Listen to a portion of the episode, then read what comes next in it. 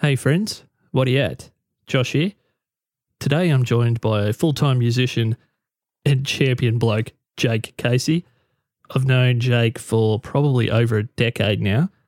And as you'll hear through the episode, I met him through the rumoured mysterious Rudy. Also, we find out that Jake was actually around and in the picture of the old Sodens before it closed down. So, although I didn't meet him at that point, he remembers what it was like when the pub was closing down, which is a pretty big moment, I guess, for me personally, but also for the heavier, more alternative music genres, whether it be hip hop to punk rock to hardcore to heavy metal, all the different derivations of metal. It was a big moment, and Jake was actually there for part of that, which you'll hear about. We also talk about how Jake got into music, how he got off to a bit of a rough start with his music taste, which thankfully became much, much better thanks to, I think, a blue light disco, where he heard one particular song and that changed his whole musical life. So, without any further ado, this is Jake Casey. My name is Josh Cliston. You're listening to Punching Sideways. It's all about Albury Wodonga and the surrounding regions. Thank you for listening once again and enjoy the episode. Our biological overlord asked us to play him some music. We chose Backstreet Boys. He threw water on our circuit boards and it created a red light disco. He said, better, much better. Go to punchingsideways.com.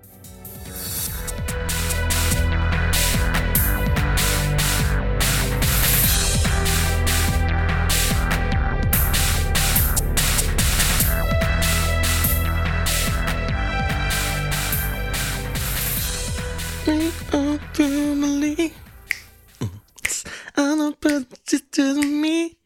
Like that. That's perfect. welcome, Jake. Welcome, welcome to the podcasting den. I'm enjoying this look, mate.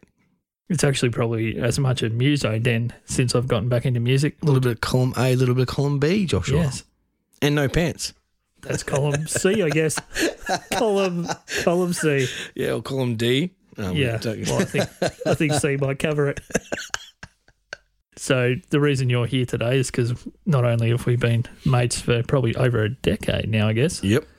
since back I think when I think Rudy and yourself, my friend Rudy and your friend, you might have worked at Wow together, or Actually, the first time I ever saw you, I just moved to Albury, and it was one of the last days or weeks of Sodens. okay, So I didn't know a single person. Um, heard that there was bands on. And I was like, "Oh, sweet! Come from a music background. I'm gonna go check this out." Went down there, and you guys were playing.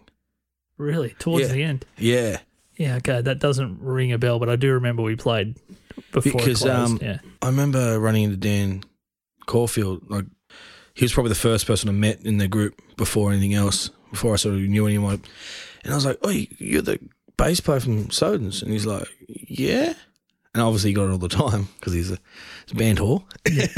but um, yeah, that was just that was my first introduction to Albury music scene. Was that night? I didn't know a single soul.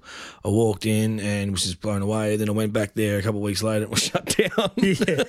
So let's Timed talk, that well. Let's talk about that. yeah, mate. the what's it like to come into a situation where you're into music and there's this le- legacy venue that has all this history, but you get there when it's already on a downtrend. Well, I just thought it was just my luck following me from Sydney to Albury. Yeah, You know, I got all excited because I'd heard a lot of the rumours about Albury, um, the music scene, especially Sodens, and the type of music that I was personally into. yeah, Get down there, had a great night by myself. I don't even think I talked to anyone. I was so young, naive, and quiet, the opposite of person that I am now. Uh, it was the greatest night I've ever had without having to talk to anybody. Really enjoyed the different types of bands, like the just the aura of the room. I think that's probably what sums up that, that that venue, the aura, more than anything else. that's one thing that it probably wasn't intentional at the time, but I do know that we we made at the you know organizational level Yep. although the business wasn't trending in the right direction, we wanted people just to feel comfortable being whoever they were in the venue. And every venue claims that they do that, 100%, particularly if they're from Melbourne and that's just their whole shtick of you can be anybody you want when you come in here. you can be. But but it- shower first. yeah, and our bartenders are going to talk your ear off to try and get you to buy more drinks, even Yeah, if you want to be left alone. we But you can't manufacture that that like I said that that word the the aura of the venue. You can but part of the aura was leaving people alone that wanted to be left alone. yeah, and it got its own personality out of that, or multiple personalities. More than anything, You know, a few of us developed those back in those days. I think we all did. Bud. Yeah, just a Strange. strange time to come because obviously I was there for when it was pre music, and then Yep. it worked up into the one of the premier non-metro music venues in New South Wales, and it happened to be right on the highway. So arguably, it's probably other than Canberra the most important stop for some bands, Hundred percent. particularly if you're in the heavier rock metal mm-hmm. genres. It was a absolute must stop venue, and then it peaked. And then all the rubbish that happened happened Plateaued. and then you got there. it might have it might have just been kicking One little kick left in it. a really poor poor analogy, incredibly poor analogy, is when people are ill and they have one last hurrah of what feels like like a euphoria almost. There was a euphoric feeling for a few weeks there in Yeah. 2009 where we'd all given up on the fact that it was going to stay open forever, and it was more about Let's just enjoy this. let's enjoy the time that it's still open. That's uh, it's disappointing that I never got to be a part of that because every time we catch up with all the boys, everyone brings up that conversation, and I'm like, I went to one show, Yeah. but um, I definitely um, definitely felt like I missed out on something incredible. Yeah. Um, and now that it's not a venue that even, excuse the pun, that entertains the idea of music, I've done a few shows there recently, mate. Nothing against the venue at all. Like the the people that work there are great. It's a very family orientated venue now. It's just not built for music anymore. I've played more people in my bedroom, mate, than some of those gigs. Yeah. And I, again, it's no one's fault. I'm not blaming anyone, but um, the uh, the difference, you know, I'm sitting in the room where thousands of other musos have stood before and packed out um, gig nights. Here I'm invited to an empty bar. Yeah. Which is different. Oh, mate, it's, it's it's. I work harder when I play to less people than I do with a room full of people. Every time. Yeah. I feel more exposed. I feel like I sing. I think I sing worse when there's no like barely anyone there. Maybe my interests aren't peaked, so I'm not concentrating as much. So I'll catch myself singing an off note. I'm like, I don't usually do that in that part of the song. Yeah, you're probably packing up shop in your head. Oh, like mate, you I'm just want it to be over A hundred because percent. you're not entertaining. No, and, and that's I don't like doing the gigs where it's, it's quiet. I, I like being that energetic, getting the people from that table nine over there to get them up dancing all night to you know requests that they want to hear. Sell my soul a bit, but I enjoy what I do. And there was a, a, a while there was a bit of um, naysay about being a cover musician or original, like you know, yeah, selling out. And look, look, everyone's you got to be talented to be in a band, no matter what sort of music you're playing. Exactly. And you've just touched on one of the main reasons I wanted to have you on tonight. And we might just come back to that. Yeah, But course. just one more funny comment about how a venue can exist in time and then not be there anymore or change. I walk into Sodens now and it's well, you know, adorned. Everything looks nice and Almost perfect, right? yeah. And it feels like a small kind of hip RSL Yeah, like a Leeds Coswell style. a, a family oriented place, but kind of clean at the same time, like modern clean. It has no personality. I look at that area where the kitchen and the dining room is, and I think about the night that Himsa, an American metal band, played there, and it was so hot. And it happened for Parkway Drive and a few other bands, but they had a little crowd. Normally, when the, there was heaps of perspiration in the room, it was Butterfly Effect or Parkway or Yeah. Himsa, I think, played to 80 people. And the crowd went so hard and it was so hot that the water was settling on the roof and not just running down the walls like normal. Because that's people used to ask what the stains on the walls were sometimes. And because if they didn't get cleaned by the cleaner, that was sweat stains running back down the wall. Like per- During, during Himsa, condensation. during Himsa's set, the sweat had f- started working its way towards the middle of the room. like almost like it was Like- raining like ra- yeah. perspiration. it was like rivers running together into the middle of the room, then dropping onto the mosh pit. and now I walk in there and I'm like, this is probably the cleanest party I've ever seen. Oh, I'm so glad I wasn't there for that. It was pretty rock and roll, mate. You would have loved it. That sounds It was probably wasn't great if you copped it in the eyeball, but it's just how things have changed, and now you it couldn't be further from that. And I mean, there might not be a business case for people having sweat dripping into their eyes off the roof anymore. But Oh, we'll never know now, will we? no, well, Let's that's shut it down too quickly. So just to get onto yourself as the muso, Yep. and we may as well cover it now before we get too distracted and go on some tangents. I talked to Dan Caulfield, our mutual friend, Yep. recently about how over maybe the last decade, the lines between artistic credibility and being an original and a cover artist Yep. have all blurred together. Yeah. And it's not as like it used to be very didactic in certain genres. Oh, if you play a cover, you're treading a line of credibility. Mm. If you're in other genres, if you play anyone's music or even a song that sounds like someone else, you're a sellout. Yep. And then there was the prog rock genre, which I was part of. Yep. That if you even thought about another band being good, you're a sellout. and then there's obviously other genres where covers have been more popular. Uh-huh. We're living in a world now, and Dan, more intelligently than me, he put it down a lot to nostalgia. And I put it down to the fact that a lot of musicians have grown up with YouTube, which is a mismatch of people playing covers and originals, and no one really sees. That's a really good point. no one sees the delineation anymore. I have a, I have a, um, a third option too. Now I'll try and remember what I was about to say. I had it in my head. Um, Well, can I pitch a third Yeah, option to you? please, that's that's why I'll I come up wanted with you a on here. The third option that I have thought about since is what's wrong with people playing songs that they love in front of people? Because that used to be the main issue people had. Yeah, why are you playing someone else's song? Unless you're a cover band. Yeah, of course. But very few musicians come fully formed out of the womb with no influences. They're not just rolling Exactly out right. onto the floor and just go Jimi Hendrix. Yeah, exactly right. Well, that, that's a, it's a really Is really that a G string? No, this is the umbilical cord, baby. That's not happening. So everyone's got influences. Such a vivid description. Yeah, but no, it's you're a right. theatre of the mind in here, mate. and everyone gets inspiration from different walks of music, walks of life with music. Um, you know, nowadays a lot of bands are getting influenced by covers of songs, like a band, Our Last Night. They're very famous for doing a lot of like heavier covers of the top 40 songs. They now have a very successful original career, but that bankrolled them as a band to have enough money to tour their music. And it's also a good point of reference that all these um, I don't know if you remember. I can't remember the band's name. They brought out a um, a Taylor Swift cover. Okay. Um, it was it was done in like a little. Was it I Prevail? It was I Prevail.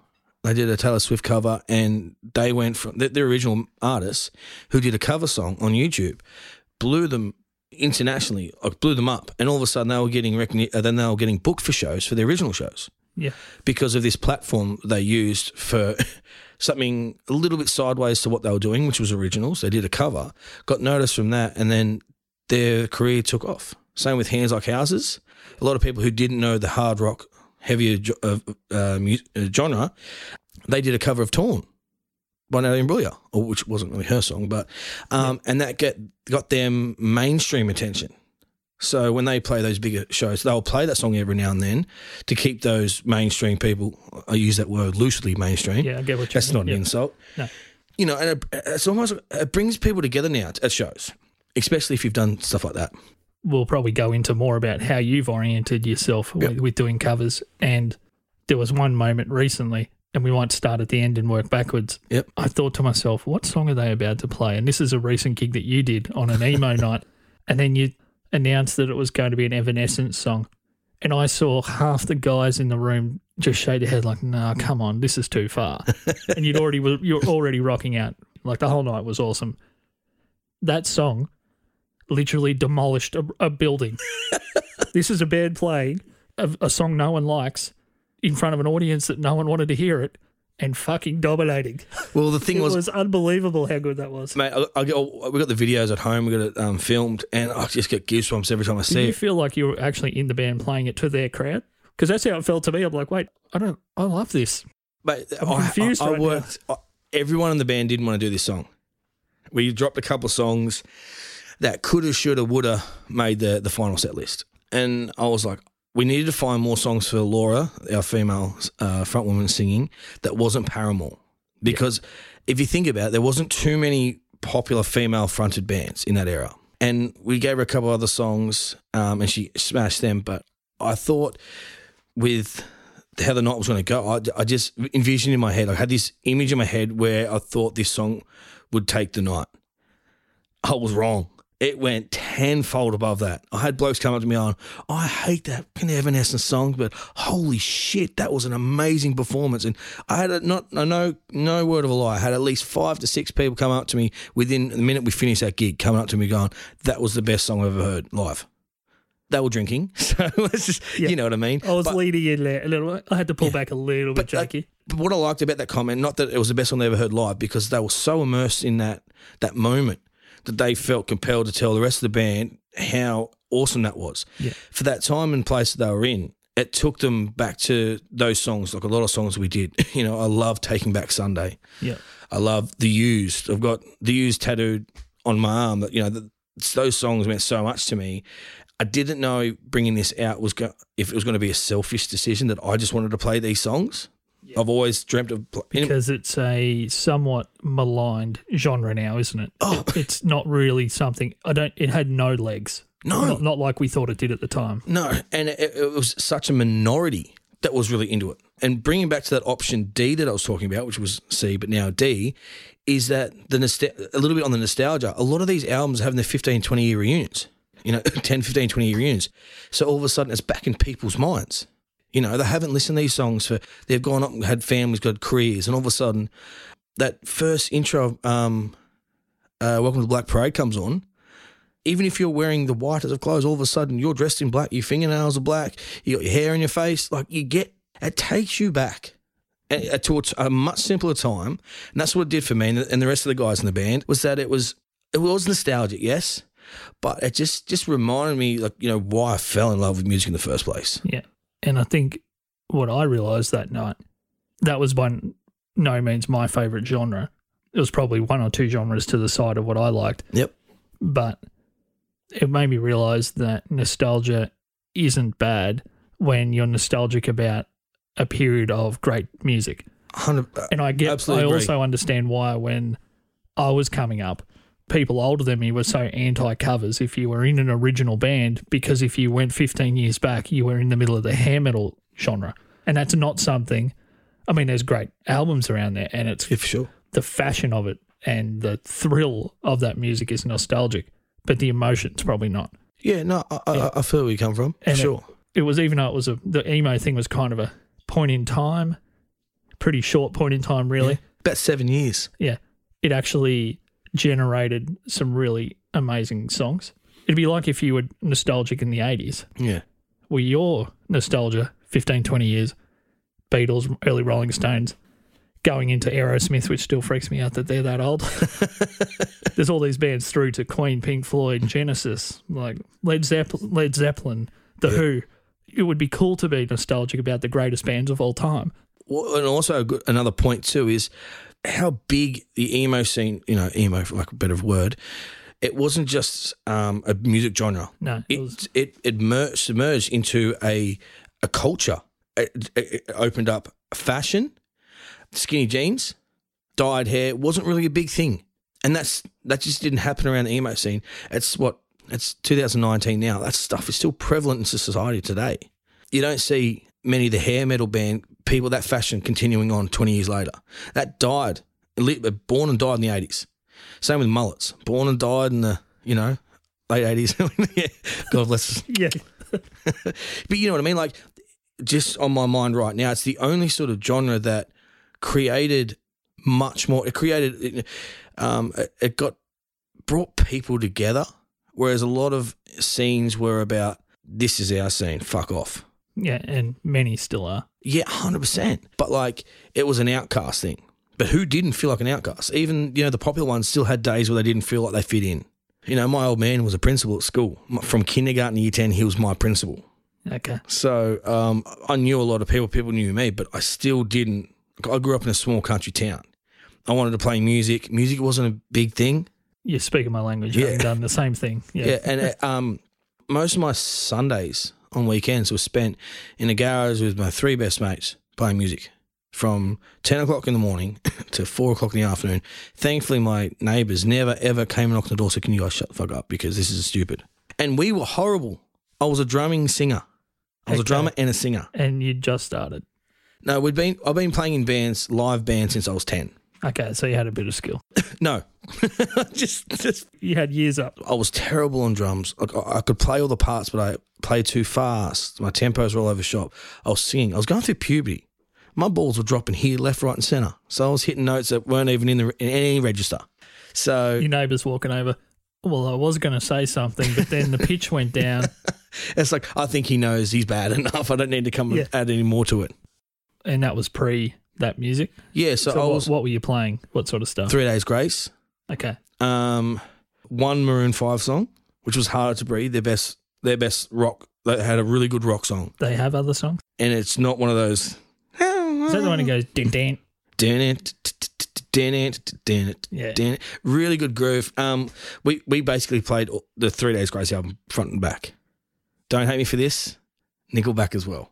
Yeah. not the not the not the big songs on the radio. We're talking about the ones that the rock have balls to the floor rock songs, which they have. Yes. And I guess they are world renowned for how good their live show is. I, that was my first concert I ever went to. Was Three Days Grace, Nickelback, and a band called Plunger. I remember Plunger. Yep, the singer was in a wheelchair. He was a very good singer too. Phenomenal. They then changed their name to White House not long after that. The White House? The White. They were, they were yeah, the White House. Yeah, It does ring a bell, but I didn't think it was the White House. uh, might, might not be. Might just make Just, this up. I'm just picturing a guy not in a wheelchair with orange hair right now. Sorry. They're both disabled. Yeah. so, so you obviously went through that phase of that music, and we don't need to relitigate the past because we all had our own reasons for getting into that stuff. But what brought about the idea to do that show? But if we maybe go back a step further, you've been involved in what I'm calling these dedicated tributes Yep. to genre or to an artist or a time period for a couple of years now hmm and you seem to have been one of the more heavily involved people in that that scene that's popped up of let's do a show about X or let's do a show about Y band or Y genre. Yeah. So what made you want to get involved with that? Um, I'd been asked. I've been asked to do a few. The ones I did pick, uh, that, that I, I wanted to be a part of, were the ones that meant something to me. I didn't want to take a place in a band where I was just being there to to be an extra guitarist, an extra bum on the seat kind of thing. Um, the first one I did was the, the Sounds of Seattle show, which was a tribute to sort of like you know um, Nirvana, Pearl Jam, Alice in Chains, and um, Nirvana. I remember specifically the very first time. This is the only sort of song I can remember of hearing for the first time that rocked rocked me to my core. I was at a, a disco in Tumut, right? A disco. I'm there trying to impress some girl that I don't talk, I can't remember the name of, and this song came on, and I grabbed my neighbour who was at the, she was really big. She was massive into um, the that sort of scene, and um, I grabbed my shoulder. I said, "What the fuck is this song? I've never heard of this." And she goes, "Oh, this is Nirvana. This is Smells Like Teen Spirit." The first song ever- I was always okay. Backtrack for a second. My first two albums that I ever bought was Backstreet Boys and Five. Okay, What was the second one? Five, another boy band Yeah, right. from Britain. Um, Okay. I didn't develop my music style until I heard that song. Mate, I, I wore puffy jackets. I wanted to be a Backstreet Boy so bad. It was shocking. But I heard that song and it, something clicked. I went home to my dad. Um, he picked me up, took me home. I said, Dad, I found a band that I think you and I can go see together. And he's like, Oh, about fucking time. And I was like, I want to go watch Nirvana when they come to Australia next. And he's like, Bud, about 10 years too late, he's dead. So, so I just remember, like, I just remember being in that room. I could see myself on that dance floor when it happened, grabbing my friend Emma and saying, you know, her telling me who it was. I didn't forget. This is before phones where you could type stuff in. I have a horrible memory, but I remember that song. I remember when the chorus kicked in. I just remember everything changed as far as what I love about music. I've always been a fan of melody. No matter how hard or soft the band is, as long as it has a good melody, you know, I'm, I, I like that sort of style. But when I heard that and like just the angst in it, I've never heard that scream before because I only listened to sort of what I listened to, which was Backstreet Boys and Five, bit of Spice Girls, um, had a younger sister, and um, whatever Dad listened to, which was Van Halen, Black Sabbath, which I'm still a massive fan of Black Sabbath, Deep Purple. But that one moment, from that moment on, I changed everything about myself as far as what music was happening, what I was listening to, even how I dressed. All of a sudden, I, I got angst. I had teen angst all of a sudden, just like that. Wow. You sure that wasn't puffer jacket related? oh, just don't tell Rudy. so we might go down that rabbit hole before we come back to talking about the gigs that you've been doing more recently. Yep. It's funny that you bring up a life changing moment. I was telling someone this this story the other day. The new Tool album's come out. Yep. And I was reminiscing about how I first discovered Tool because everyone has a story about when you first. Quite often for people, it's not when you first hear them; it's when you first get them, and they Yes. can they can be a long time apart. Absolutely. And I saw this film clip by this band, and it was around a swimming pool. It was super angry, probably the most angry song I'd ever heard. And I thought, that's cool. I'm going to remember that name. And I remembered it had an O in it, and it was four letters. And I went home, and my mum used to buy these things, and they were like Mushroom Records Club or something Yeah, yep. and they still they kept coming to the house for years and years. And I looked in there, going through them, like looking for the name of this Oh. artist, and I'm like, Tool, Ænima. It just come out, and I was thinking that must be it. That sounds familiar, like it, yeah. and so I just ordered that.